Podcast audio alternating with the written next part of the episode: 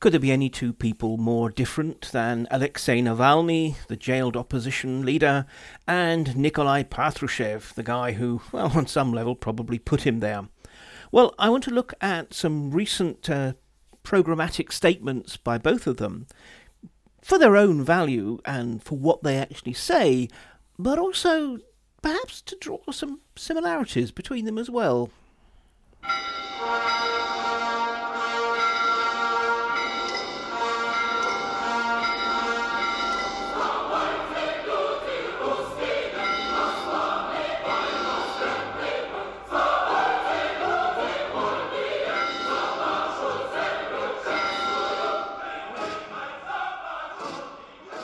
Hello, I'm Mark Galeotti, and welcome to my view of Russia in Moscow Shadows. This podcast, of varying length, frequency, and format, yet always reassuringly low production values, is supported by generous and perspicacious patrons like you, and also by the crisis exercise software company Conducttr. So, just over a week ago, Alexei Navalny, obviously from behind bars, issued a 10 point questionnaire the idea is that he thinks that key politicians, public figures, journalists, activists, and such like ought to answer these 10 questions, or more to the point, be expected to answer these 10 questions in the name of essentially establishing some kind of baseline for general discussion to identify, you know, who people should be taking seriously, but also to try and make the the public debate amongst anti Putin figures. Maybe a little bit less toxic, but certainly less uh, chaotic. And his 10 questions, it's, quite interesting, and on some level they're very logical, but in other cases they give a sense, a shape already of how he sees what should be done for next year's presidential elections. So, first of all, you know, is the election important to you?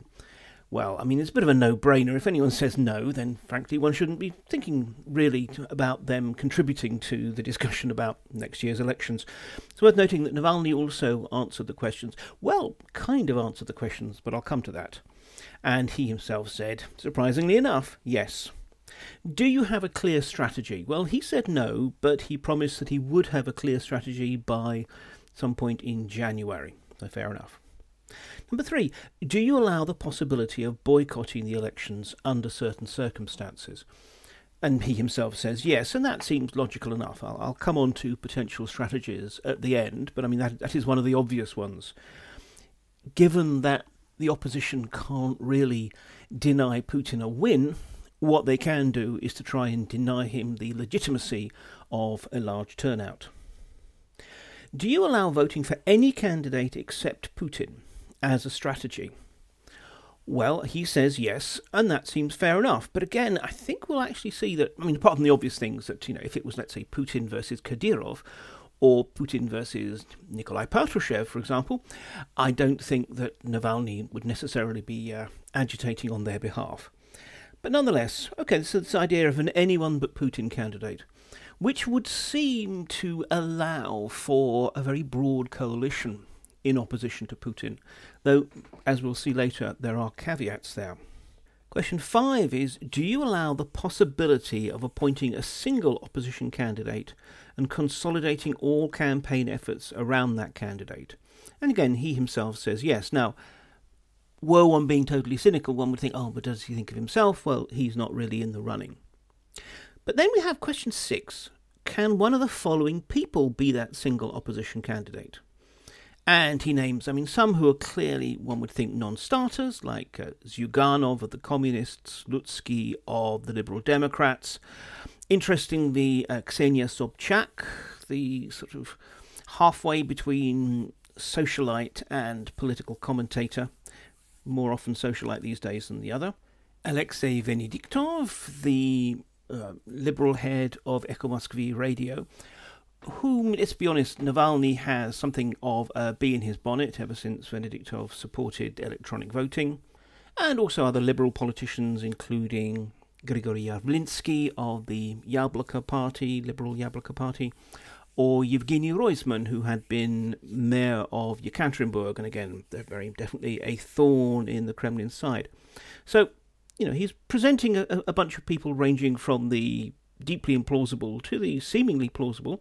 The interesting thing is that he himself says that he would not support any of them. So the interesting thing is, on the one hand, we have the, the idea of voting for any candidate except Putin, but at the same time, if there's going to be an actual opposition candidate, none of them actually meet the uh, needs, which is raises the question, and this is something that we will have to wait and see. Who does Navalny think that single opposition candidate could be? What did you do during the 2018 election? Vote boycott or would rather not answer. And he himself obviously was supporting the boycott. Is an online presence alone enough for running a presidential campaign in 2024? He says no, and I think he's right there, even though it may well be that online is pretty much the only way it can be run. Is it permissible to pay for blogger and influencer political advertising as part of the campaign? He doesn't actually answer this one. And are you ready to make full use of your YouTube channel during the election campaign? Strangely specific on the platform. Anyway, he says yes. So the idea is that he thinks that a whole variety of different uh, public figures ought to be invited or encouraged to precisely answer these questions to provide that kind of baseline. And he suggests that the editor in chief of Dozhd TV, uh, the now rather peripatetic uh, anti Kremlin opposition TV news channel, Tikhon Dzyadko, and also Galina Timchenko, the publisher of Meduza, they ought to you know, basically interview all, all the key figures. Now, his list of, of, of, key figures is really quite an interesting one because obviously it does include what one might think of as clear opposition political candidates or political leaders and figures like Vladimir Milov, for example, Mikhail Khodorkovsky. I suppose we can throw Garry Kasparov in there, although I don't really think he has any kind of real constituency these days. There are journalists like Yulia Latynina, for example, and sort of journalist writers like Mikhail Zygar. There's people from obviously his own team. Um, Leonid Volkov, uh, sort of clear example, Maria Pevchikh, and then there's a whole variety of other figures, including, I mean, sort of, say, Yevgeny Chichvarkin, who is a London based entrepreneur, Minigark, maybe, maybe I'm not sure. Um, someone, interestingly, Alexander Nevzorov, who actually was a great supporter of Putin's until he fell out with him over the whole business of annexing Crimea and then and since, and I think has now become a Ukrainian citizen. And Valery Solovey, um, uh, the, the uh, I would say the, the sort of the, the academic and uh, publicist who really has become best known for the fact that for years now he has been predicting that Putin has one fatal disease or another and is going to be dead within six months. I suppose you know, someday he he may be right. Anyway, so you know it's an interestingly sort of broad-based array of people. However, in some ways it, it's more interesting for who it does not include. First of all, we don't have people like, I mean, he's largely dropped off from view, Sergei Udaltsov, the former sort of leftist firebrand. But generally, you know, I think actually one, one can say that these are all on the politically liberal, but in some cases, I would say economically more conservative line of things. There aren't any real oligarchs. I mean, given that, look, this is just a wish list. Navalny has no opportunity to actually compel any of these people to talk. So it's quite interesting that he doesn't, for example, include any of the oligarchs, even the, the, the more liberal sort, the more the, the ones who are actually already seeking to extricate themselves. He doesn't include them on their list either. But nor is there any sign of people like Igor Girkin, Strelkov, or the other ultra-nationalist critics of the Putin regime. And so already we have, in some ways, a sense that when he talks about the key public figures, actually he means the key public figures of a certain kind. So already, in effect, we have an attempt to identify good Russians as opposed to bad ones to identify them not just in terms of they are opposed to the regime, but they are the right kind of op- opposition to the regime, and then you know presenting them with this ten point questionnaire as a way of further, for want of a better word, triage. So, what what broader points can can one make for this? Well, first of all, I mean, very much to his credit and very impressively, Navalny is still determined to be a force in Russian politics, even from inside correctional colony IK6 Melekhovo. And you know, that's, that's good for him. Um, genuinely, it's, it's, it's impressive and it demonstrates, I think, you know, the whole approach that he took when he decided to go back to Russia, knowing full well that he was likely, well, almost certainly to be arrested. It's that sense of ultimately you cannot have real traction over, over Russia from outside the country, though ironically the overwhelming majority of the people on this list are, um, and instead that you know he's willing to put his own skin in the game, but to continue to be a factor. Secondly, he recognizes the sterility of the usual liberal on liberal or opposition on opposition rows that time and time and time again have undermined any attempts to actually mobilize seriously against the Kremlin. And this is something that Navalny was, was very good at, and I think did a really important task before the, the turn against the opposition and essentially the elimination of, of, of his movement. But nonetheless, the attempt to, first of all, reach out beyond Moscow, cosmopolitan middle classes there, to reach out beyond their concerns and also to try to connect with the the very real concerns of ordinary Russians that, frankly, many of Navalny's uh, peers, shall we say, who had tried to become opposition leaders, tended to not just neglect, but also actually to deride.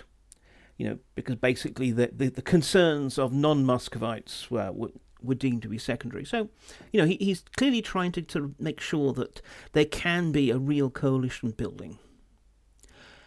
Nonetheless, there, there is this contradiction. How far do you accept a notion of, look, everyone is, is, is a viable candidate other than Putin? You know, all versus Putin makes sense. And if so, then frankly, surely one should be willing to stomach the idea of pretty much anyone standing.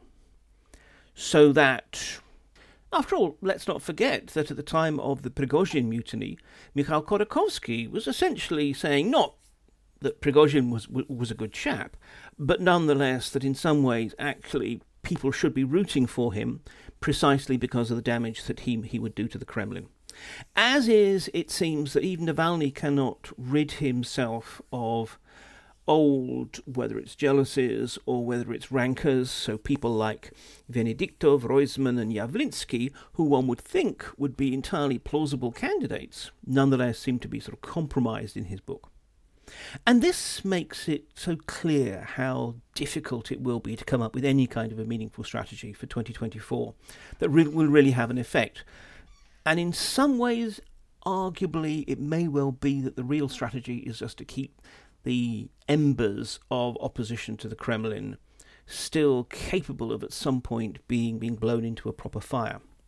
Because a boycott, well, look, yes, fair enough, it, it may well help deny Putin that full legitimacy. Uh, but when it comes down to it, really, that means you're wasting your vote, and especially in an era of all kinds of ballot box stuffing, especially using the, electronic votes, which are very, very open to, to being abused. In some ways, it's actually a lot easier for the state to reallocate a boycott vote rather than an actual vote. So, you know, one could ask you know, whether or not a boycott really is a powerful thing. Is it that instead that you really want to find a good candidate? And if so, is someone of the appropriate, the requisite ideological purity actually ever going to get onto the ballot? Or will the state make damn sure that they don't? I'm, I'm inclined to suspect that that'll be the case. So maybe it is that what you have to do is hold your nose and support a bad candidate. Not because they're going to beat Putin, so in some ways you don't really have to care too much about how bad they are up to a point, but precisely because you know the idea is to find someone who has the most chance of causing trouble for the the Kremlin. Look, let's be honest about this. I mean, this is my usual point about Russian elections. Some people say Russian elections don't matter. I would disagree. The point about Russian elections is not what the result will be. The result will be whatever the Kremlin has decided. However, the real question about the importance of these elections is how much effort does the state, does the Kremlin, have to put in to being able to credibly claim the result it plans to?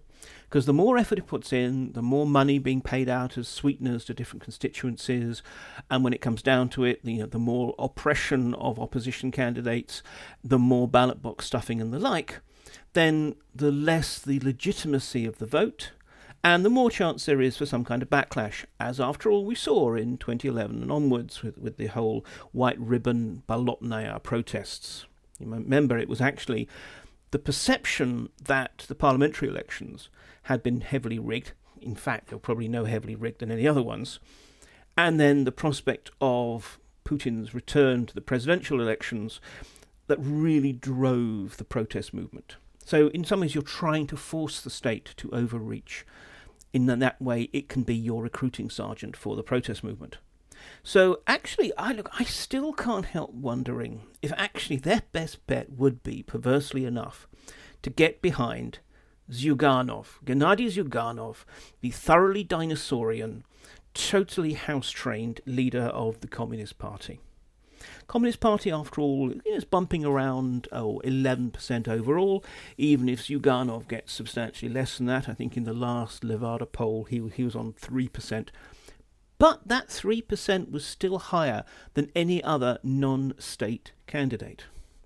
So, you know, if they supported Zyuganov, bizarre and perverse though it would seem, first of all, they're supporting a candidate, you know, candidate who's most likely to actually discomfort Putin a little only a little. Secondly, it would actually mean that the Kremlin, in order to defuse this threat, would actually have to turn all the more directly against the Communist Party, which is, after all, got to remember, the last real independent political machine outside United Russia left inside the country. And, you know, it might well exacerbate existing tensions between some people within the Communist Party and the Kremlin. So it might actually be an entertainingly Machiavellian approach. Again, maybe it's easy for me to say so because I haven't got the same skin in the game as a Navalny or any of the other people sort of in, in his movement. But still, that strikes me as, as the most sort of Machiavellian one. And also on a purely human level, I can just imagine just how horrified Zyuganov would be by the thought of people like Navalny backing him, which I can't help but think that it, you know, that's also quite entertaining. But so you know, this this is really sort of the situation we're in, and to me, I would wonder if, in fact, the real focus of opposition efforts ought not to be on the election itself, because as I said, that's that's a done deal. But rather to, in some ways, use the election, use people's perceptions of what's going on again, as an opportunity to agitate on either specific issues or else, generally speaking, to try and be, prepare themselves to capitalize on discontent at the outcome, particularly given that it does look as if the Kremlin is determined that in order to show unity at a time of war, it needs to give Putin an unprecedented 80% victory. Now, look, according to Levada, the Levada Center's polling, certainly as of September, about 18% of Russians said that they would be willing to take part in some kind of protest. And that's up from uh, 14% in May. So, look, it is not impossible. Again, not that they can raise a movement that's going to sort of sweep its way into the central Moscow and storm the Kremlin.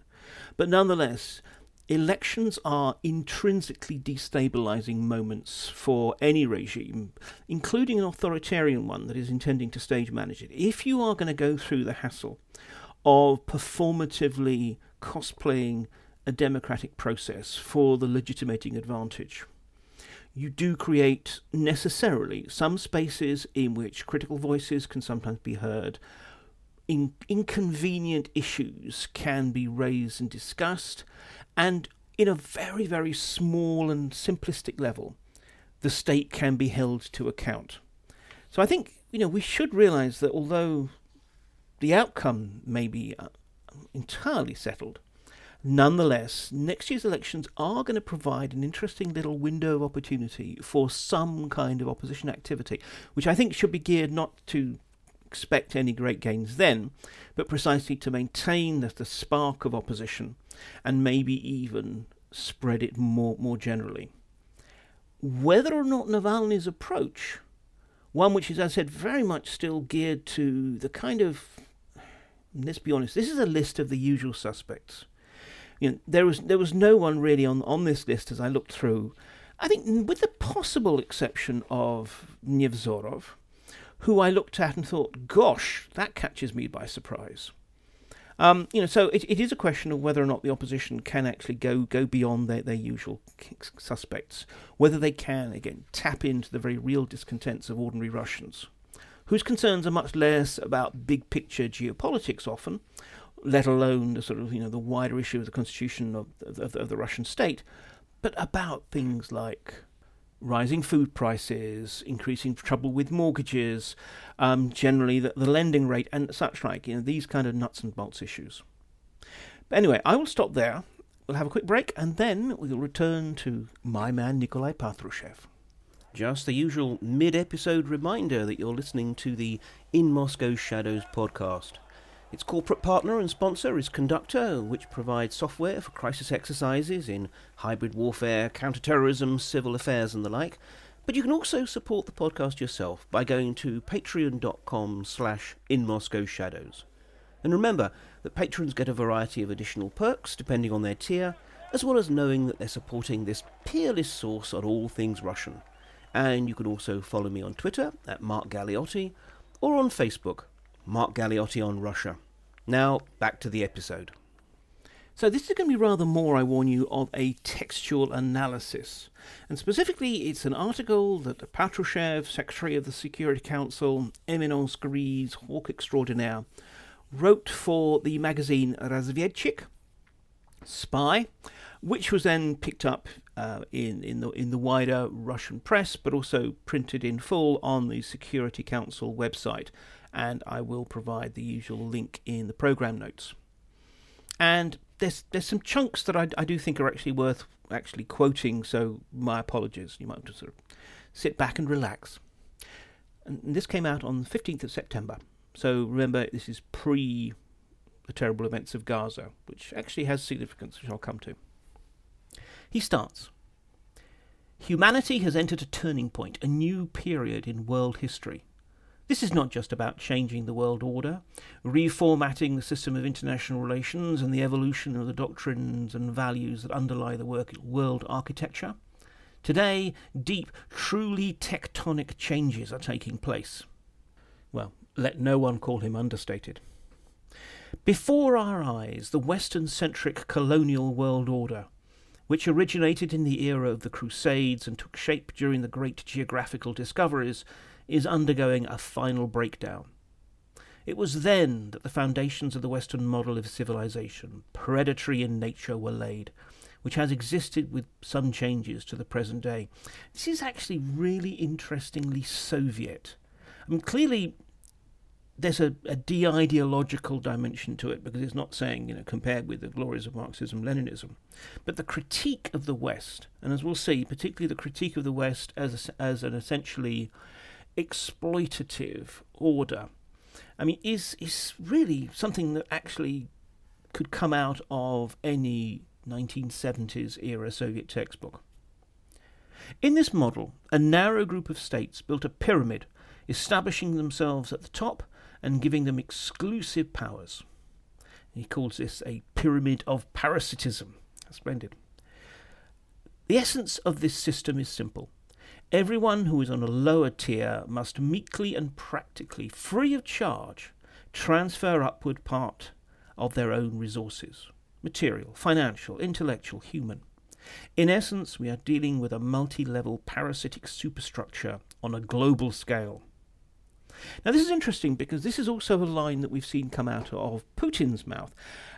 And I suspect that means that, again, Patrushev or whoever Patrushev's speechwriters are essentially wrote it for, for the boss. This sense that actually what we are seeing in the world now is a war between the producers, people who actually have stuff, and obviously Russia regards itself as part of that because of oil and gas and such like. against the exploiters, the financiers, and the capitalists, which are, of course, you know, what we're talking about with the, with the West. So again, this is this is an interesting way of trying to basically align Russia with other parts of the world, and particularly we, we've seen this being played in Africa. And the language of that really would sort of speaks to this again. All the sort of the, the fact, and I'll come on to this later. You know, he talks about colonialism and the like. So, what happens? For the sake of global dominance, the West uses direct military influence, threats of force, privatization of elites, colour revolutions, and encourages terrorism and extremism. Thus, the continued expansion of the North Atlantic Alliance actually provides the United States with the opportunity to absorb states and deprive them of their independence while defending their national interests. So again, this is this interesting thing: the degree to which Patrushev cannot avoid thinking of NATO essentially as the America's Warsaw Pact. The idea that these are countries that are in total subordination, which is an interesting one. You know, maybe he should raise actually with Viktor Orban of EU and NATO member state Hungary, who nonetheless went to Beijing and had a nice little powwow with Putin to talk about cooperation. I mean, actually, by Patrushev's own logic, we should be expecting the Americans to destabilize Orban tomorrow, or indeed for NATO tanks to start rolling across the border. Somehow, though, spoiler alert, I don't think that's going to happen. So it's not just about NATO's military power, though. In the same row stands international terrorism, which in its current form is a direct tool for promoting the influence of the Atlanticists. Almost all modern large terrorist groups were created, supplied, and financed by Western intelligence services, carrying out the decisions of the political leaderships of their country. Now, this is what I meant about the uh, the, the, nature of timing, because as I said, this this was in mid-September, and what three weeks later we had the, the terrible terrorist war, essentially that was launched by Hamas on on Israel, and clearly Hamas is not I think it's fair to say, under the political leadership of the West, but it's rather more tied to, oh gosh, Iran, one of Russia's sort of allies, come to that later, um, but also clearly a producer state, as, as he would think of it. He goes on.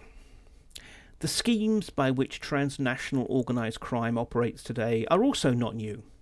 England, France, Spain, Portugal, and the USA have never hesitated to use the services of pirates and other bandits to achieve their political and economic goals. And all the loot, one way or another, ended up in the West. Well, look, obviously, this is a subject that is close to my heart. And look, historically, yes, of course, it's perfectly true. These are all countries that in their time used privateers, which is basically just state sanctioned pirates, and, and other such such instruments. Historically. However, if we look at the situation today, I mean, it's actually really very different. You know, which, which is the country that did not only use Cossacks, often, frankly, convicted murderers who were given a choice of bringing new territories in Siberia under the reach of the Tsar, or the hangman's noose, or the executioner's axe, but uh, even today, frankly, make full use of everyone from hackers to smugglers. Well, I mean, clearly it's actually Russia. And again, it, on one level, it's a, it's a pretty banal observation to say that so much of what Patrushev actually is accusing the West of is precisely what, what Russia is involved with. But there is, I think, a, a wider significance. He continues the ideology of one's own superiority over other peoples and civilizations has been cultivated in Western societies for centuries, and it is still close to them. I'm not saying that's entirely wrong, but nonetheless, he continues, it is from this position that the West looks at Russia, fearing its greatness and power, thirsting for its riches. Westerners have always sought to weaken our country and take possession of its resources. Therefore, the fact that with the start of a special military operation in Ukraine, a wave of Russophobia hit the West is not at all surprising. I think this is fascinating because it really does speak to a Russian, frankly, sort of insecurity. That means that precisely because they have so often felt at the peripheries of Europe, which is how they really identified the civilized world, that that sense that they are being overlooked, that sense that they are not being taken seriously, is a really, really neuralgic point. And therefore, almost in response to that, the Russians have to big up the degree to which they think they matter to, to the West. You know, fearing its greatness and power, thirsting for its riches. Look, let's be perfectly honest. You know, if you want Russia's riches, you can do what we've always done, and indeed what China is still doing. You can just buy those riches. Actually, it's a lot cheaper than trying any anything else. You know, let's be honest. There is not an economic rationale to the current uh, Western well, direct economic and political war, proxy military war against Russia.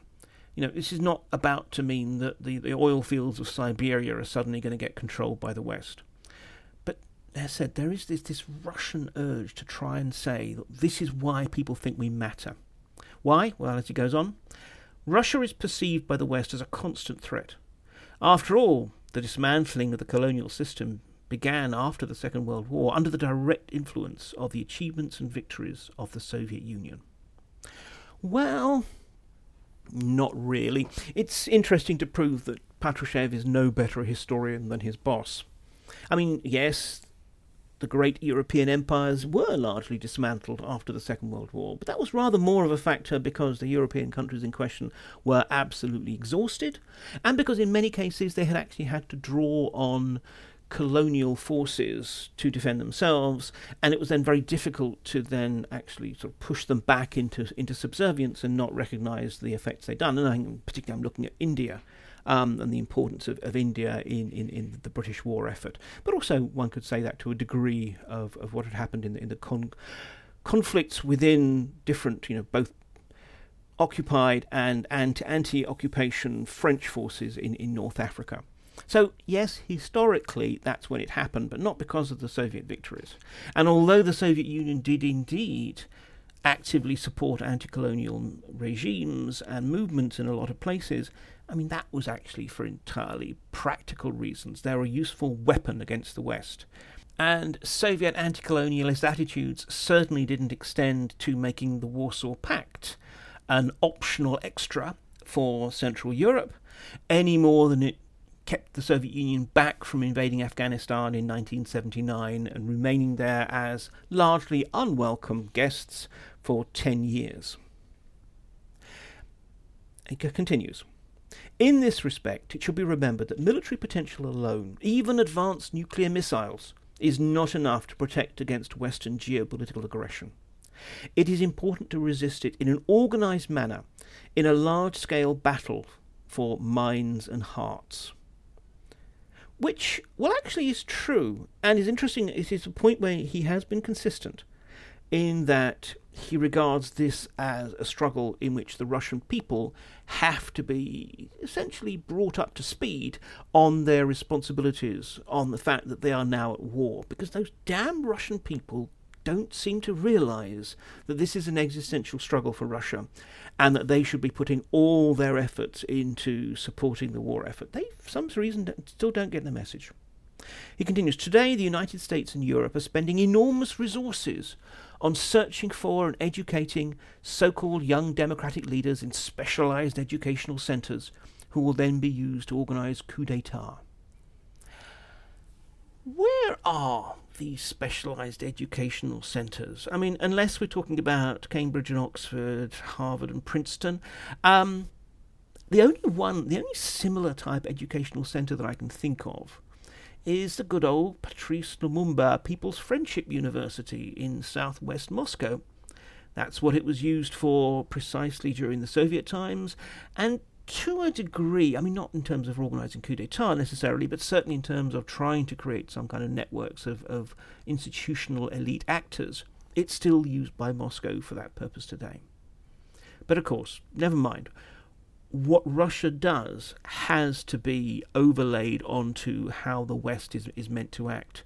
And nowhere is that more clear when he continues, and clearly, I, I, this, is, this is just excerpts. I really would encourage you to actually read the whole thing if you want a groan or a laugh. Anyway, he continues that. Uh, Having received a rebuff, the United States and its allies switched to tactics of destroying the security architecture that had developed over the years in the world. Ignoring the purposes and principles of the UN Charter, they strive to replace international law with a, quote, rules based order that they themselves define. Now, why is this?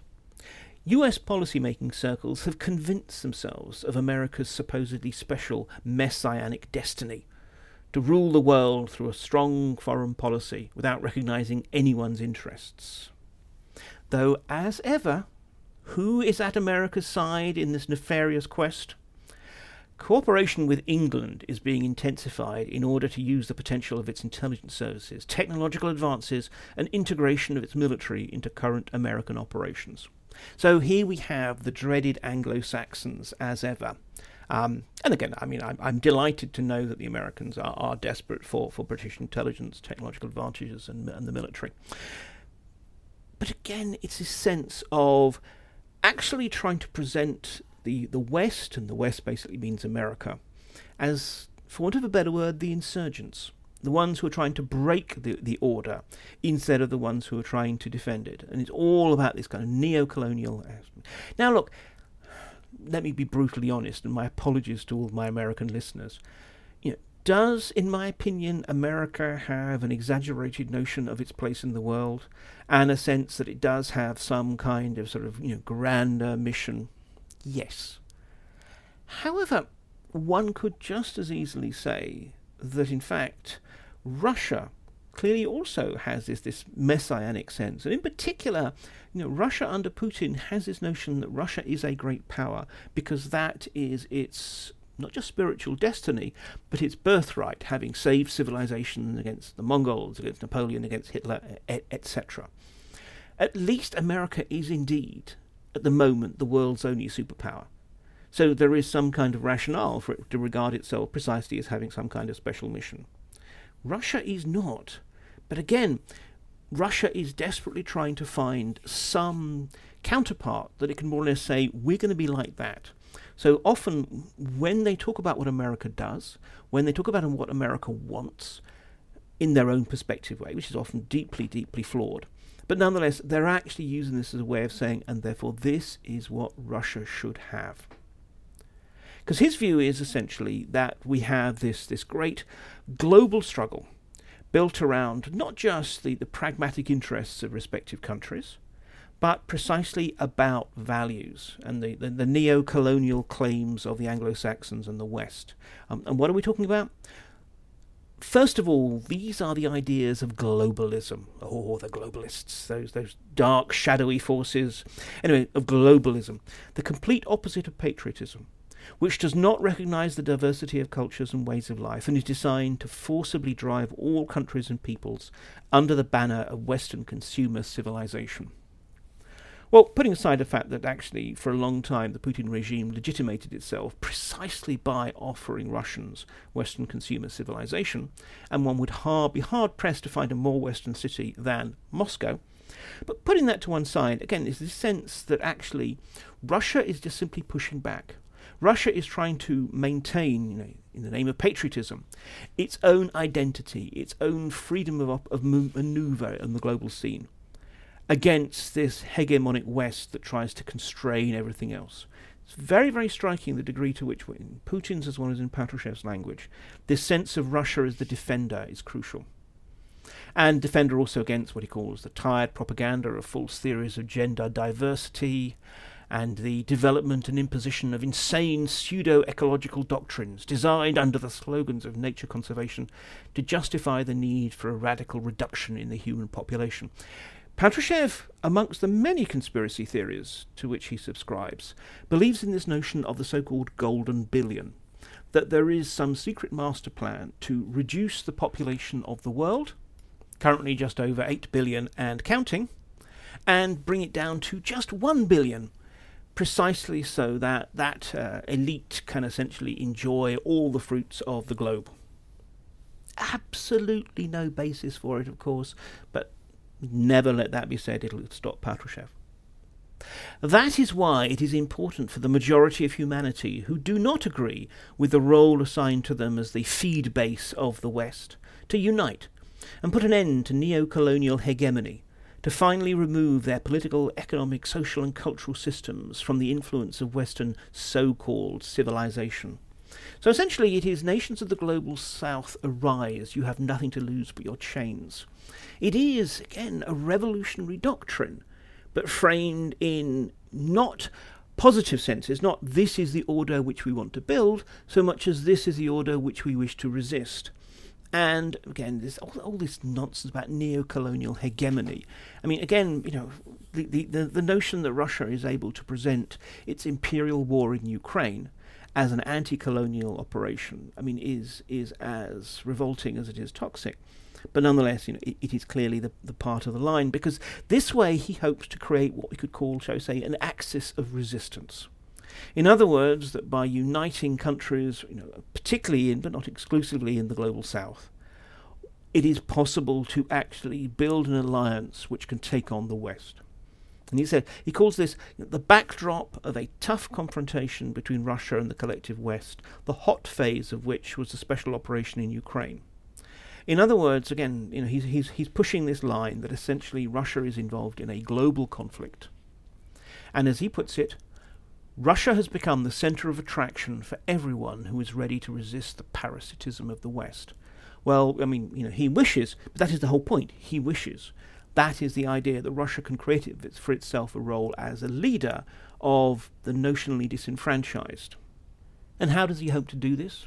what resource can he rely upon? Is it the moral example of Russia? Is it the sense that Russia is the kind of you know presents the kind of model that people would want to follow, classic soft power, or is it because Russia is just too powerful an ally for people to ignore? Well, of course, we all know that none of those are true. Instead, and another chunk. Uh, uh, trust me, we're almost at the end. You won't have to hear Patrushev's words much more. He says the most important resource in countering the plans of modern colonialists is historical memory, which Westerners, despite their efforts, could not erase.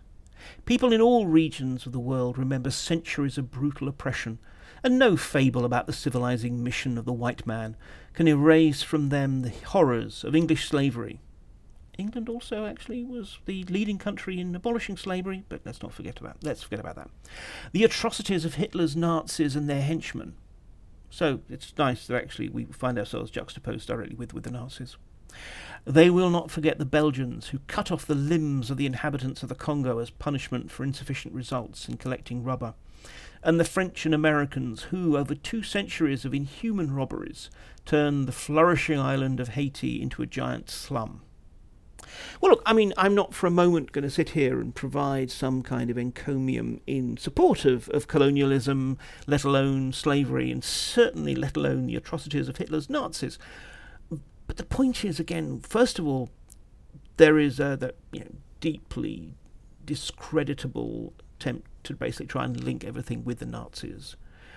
When you actually have to sort of turn to Hitler for your uh, justifying principle and you're not actually talking about fascism, then in some ways you, you know that you really your answer is your your argument is pretty dodgy. But more to the point, yeah, I mean actually much of this is, is true. Perhaps a little overstated and one sided, but true.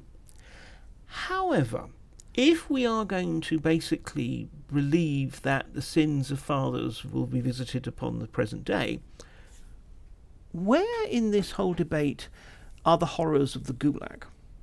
Of the Holodomor, the deliberate uh, starvation of the Ukrainian people in the 1930s. Or even if the, the whole point is, well, that's just people within the Soviet Union, uh, as was, what about, yeah, what aboutism? What about Russian imperial savagery in its expansion eastwards, which include things like the, the massacre of Geok Tepe in 1881, where General Skobelev deliberately massacred thousands of Turkmen precisely to teach them a lesson so that they would not rise up against the Russians again. You know, it is not as though Russia has the, the most uh, kind and gentle of histories. Patrushev concludes it is obvious that in the foreseeable future the United States will have to come to terms with the role as just one of the poles of a multipolar world. And Europe, which has agreed to become an American vassal, will still have to work hard to gain geopolitical independence. Well, again, look, there's some truth in that. I mean, I think one, one can wonder how long actually the United States will be the only global superpower and whether or not we are seeing the rise of a multipolar world. But the idea that this is necessarily going to be Russians to, to Russia's advantage is actually questionable.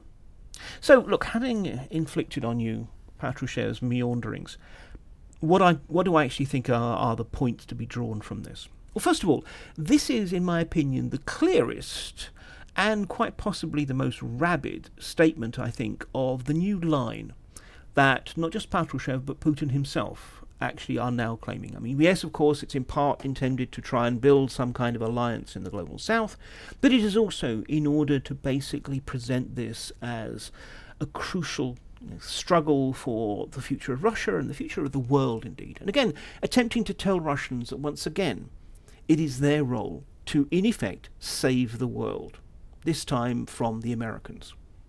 And as such, and this is the second point, the thing that strikes me is this is not a war, this is not a struggle. This is a crusade, this is a jihad. There's absolutely no real sense in what Patrushev's saying, and this obviously fits in with, with other statements and, and indeed the actual policies, of room for compromise. It is basically in which there is a an enemy which is fundamentally committed to our destruction, and indeed the recreation of the whole world into a, a, a well, I'm, I'm inclined to think back of the sort of closing image from George Orwell's 1984 of you know, a boot stamping on a face forever. And that has to be destroyed. There is no room for anything else. That's an incredibly dangerous kind of last option. Now, again, I, I really don't want to overplay this ultimately, particularly Putin is, I think, pragmatic. Putin's interested in his own survival. He's not someone who is willing to see the world burn just for the sake of an idea. And if he absolutely has to, he will make whatever compromises are needed, again, in the interest of his own survival. But the, the interesting thing is here is that his actual options will begin to become constrained by his rhetoric and the degree to which actually he sets himself up. He creates these situations in which actually certain compromises will actually be that much more dangerous and expensive for him. So this is why I'm, I'm concerned. It's easy just to write this off as just toxic ramblings from an old man whose time has gone. But the point is that these toxic ramblings do have political impact. Thirdly, I mean, this attempt to try and mobilize the rest against the West. I mean, I think that obviously it's having some success. But what Patrushev and indeed Putin are clearly unwilling or unable to accept is that Russia is not this centre of attraction. Rather, it is trying to just simply take advantage of existing and, in some cases, entirely legitimate concerns and disputes that other countries have with the West or with the United States or indeed yeah, existing historical beefs. I mean, the thing is, you know, if you're in Africa, after all, your experience of colonialism has been basically by Europeans in shorts and pith helmets rather than Russians, and it's much easier to, to see the language of anti colonialism mobilized ag- against Europe. However, ultimately, none of this creates any kind of affection for or alliance with Russia. When, particularly in Africa, we see Russian flags being waved during coups and protests, they're not actually saying, we would like to be more like the Russian Federation. We think that actually the Russian constitution has a lot of good points going for it, or anything like that. No, of course not. It's just that that is in some ways a, a statement of uh, anti Westernness. It is trying to basically be blasphemous, shall we say, rather than anything else. Russia does not have allies. Russia does not have soft power. Russia does not offer any kind of positive model. And all it has is all the friendship that it can buy. Countries will happily support the Russians when it is in their interests, when it means that, like the Indians, they can buy deeply discounted uh, energy, or whether other countries can get, you know, Wagner mercenaries to do their dirty work or whatever. But that is it. That is the point, that it's only up to the point where it's actually in their advantage. Fourthly, I mean, again, this, this may be an obvious point to make, but it's astonishing just how, not just tone deaf Patrushev's words are, but also just how determined he is n- not to look in the mirror. whether we're talking about the colonial heritage and the degree to which that's still, I mean, I don't really see the Russian Federation as an empire these days, but nonetheless, it is clearly built on the bones of empire. The use of criminality uh, as a tool of, of statecraft, very much definitely a, a, Russian rather than Western policy at the moment. And indeed the use of force. Look, has the West engaged itself in wars, some of which one could question the, the validity of? Yes, of course. But at present, for Russia, while it is fighting this aggressive invasion in Ukraine, to criticize the West as uniquely willing to use force in the further of its own interests is quite an astonishing statement.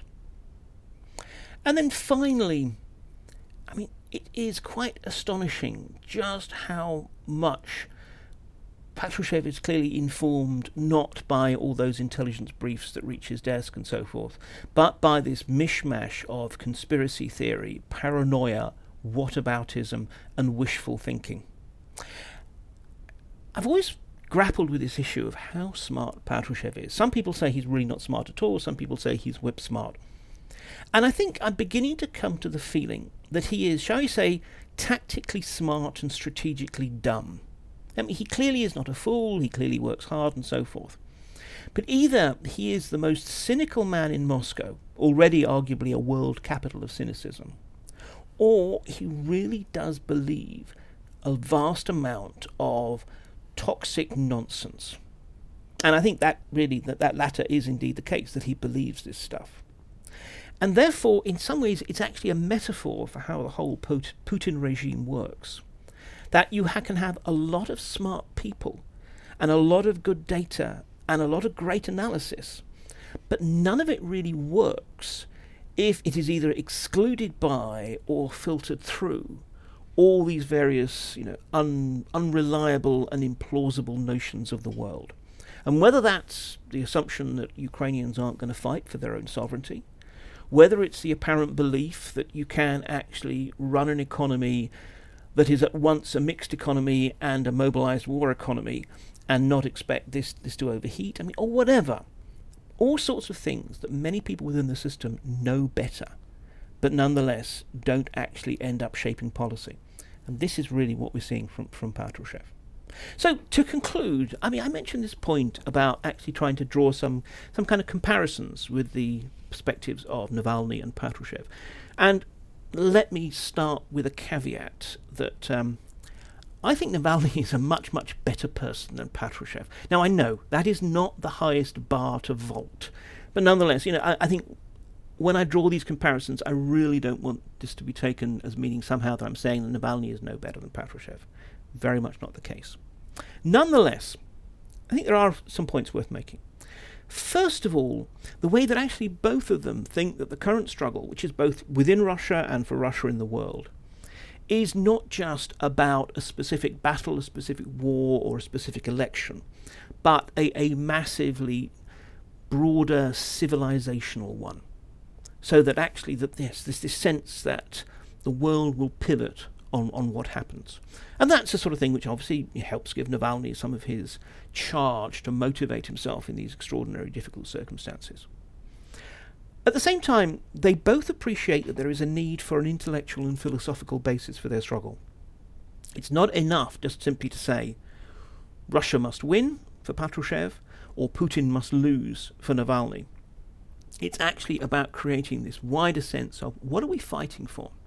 So they, they both understand the importance of the moral as well as the, pr- the practical in the conflicts in which they're engaged. And therefore, as a result, they're both trying to, in effect, shape the language and the concepts of these discussions. I mean, the interesting thing about Navalny's 10 points is yes, on one level, it is a very valid set of questions to actually help ensure that, you know, there is some kind of common baseline for, for, for proper discussion. But at the same time, it is both by the questions that are asked, but also by the specific array of individuals to whom those questions he thinks should be posed, an attempt to basically define what are the key issues, what are the key sort of lines in which we ought to be having this discussion, and who ought to be in this discussion. So, you know, meanwhile, Patrushev is trying to basically frame this as this, you know, existential struggle against Western neocolonialism, which means that by definition, to challenge that is to be speaking up in favour of neocolonialism. So both of them, you know, actually in, in the ways that they are trying to create the, the intellectual basis for struggle, are also actually trying to limit the debate around it. And most crucially, neither of them really, I would say, ex- accept any notion of compromise. They both ultimately regard this as being a fight to the death. And the interesting thing is, in that context, I don't see how either Patrushev or Navalny can hope to win in that absolute context. I mean, from, from Patrushev, there is a sense that basically Russia breaks the Western order or it is lost. Likewise, for Navalny, it's Putin must be toppled by a certain collection of people or else Russia is lost. Now, the fact of the matter is that it's almost certain that there will be muddy compromises. That if Russia is to get anything positive out of the Ukraine war, and it's awful to talk about positive, but in, in the sense of anything that it can honestly claim to be a victory, it will actually have to accept that it will get nothing like what it hoped to in the first case and it will not do so in a way that will actually undermine the Western order. Quite possibly it'll strengthen it because it will probably, as part of that, will also have to accept seeing Ukraine or the majority of Ukraine joining NATO, joining the European Union, and such like, which, by Patrushev's own language, would would actually be a massive civilizational defeat for, for Russia. And likewise, from Navalny's point of view, let's be perfectly honest, if someone is going to remove or replace Putin, it's not going to be him. It's not going to be Mikhail Khodorkovsky. It's probably going to be exactly a sort of slightly more moderate insider. It's going to be a Mishustin or a Sobyanin or one of the other figures waiting in the wings who can reassure enough of the old elites but at the same time begin to actually broaden the basis of the regime support, perhaps bring in limited liberalization, certainly roll back the extreme totalitarian and militarizing tendencies of people like, like Patrushev. You know, the interesting thing is this sorry, I keep using that phrase today, so my apologies for repetition. That in some ways it is the extremists, and in this respect, and in the best sense of the word, I'm using it for Navalny, who have the fire for battle. It is the shabby compromisers, though, who will probably win that battle but we'll have to wait and see. Okay, I feel I need a shower now after immersing myself in Patrushev's thoughts so much, so I will end now, as ever. Thanks for listening. Well, that's the end of another episode of the In Moscow Shadow podcast. Just as a reminder, beyond this, you can follow my blog, also called In Moscow Shadows. Follow me on Twitter, at Mark Galeotti, or Facebook, Mark Galeotti on Russia. This podcast is made possible by generous and enlightened patrons, and you too can be one. Just go along to my Patreon page, that's patreon.com slash in Moscow Shadows, and decide which tier you want to join, getting access to exclusive materials and other perks. However, whether or not you contribute, thank you very much indeed for listening. Until next time, keep well.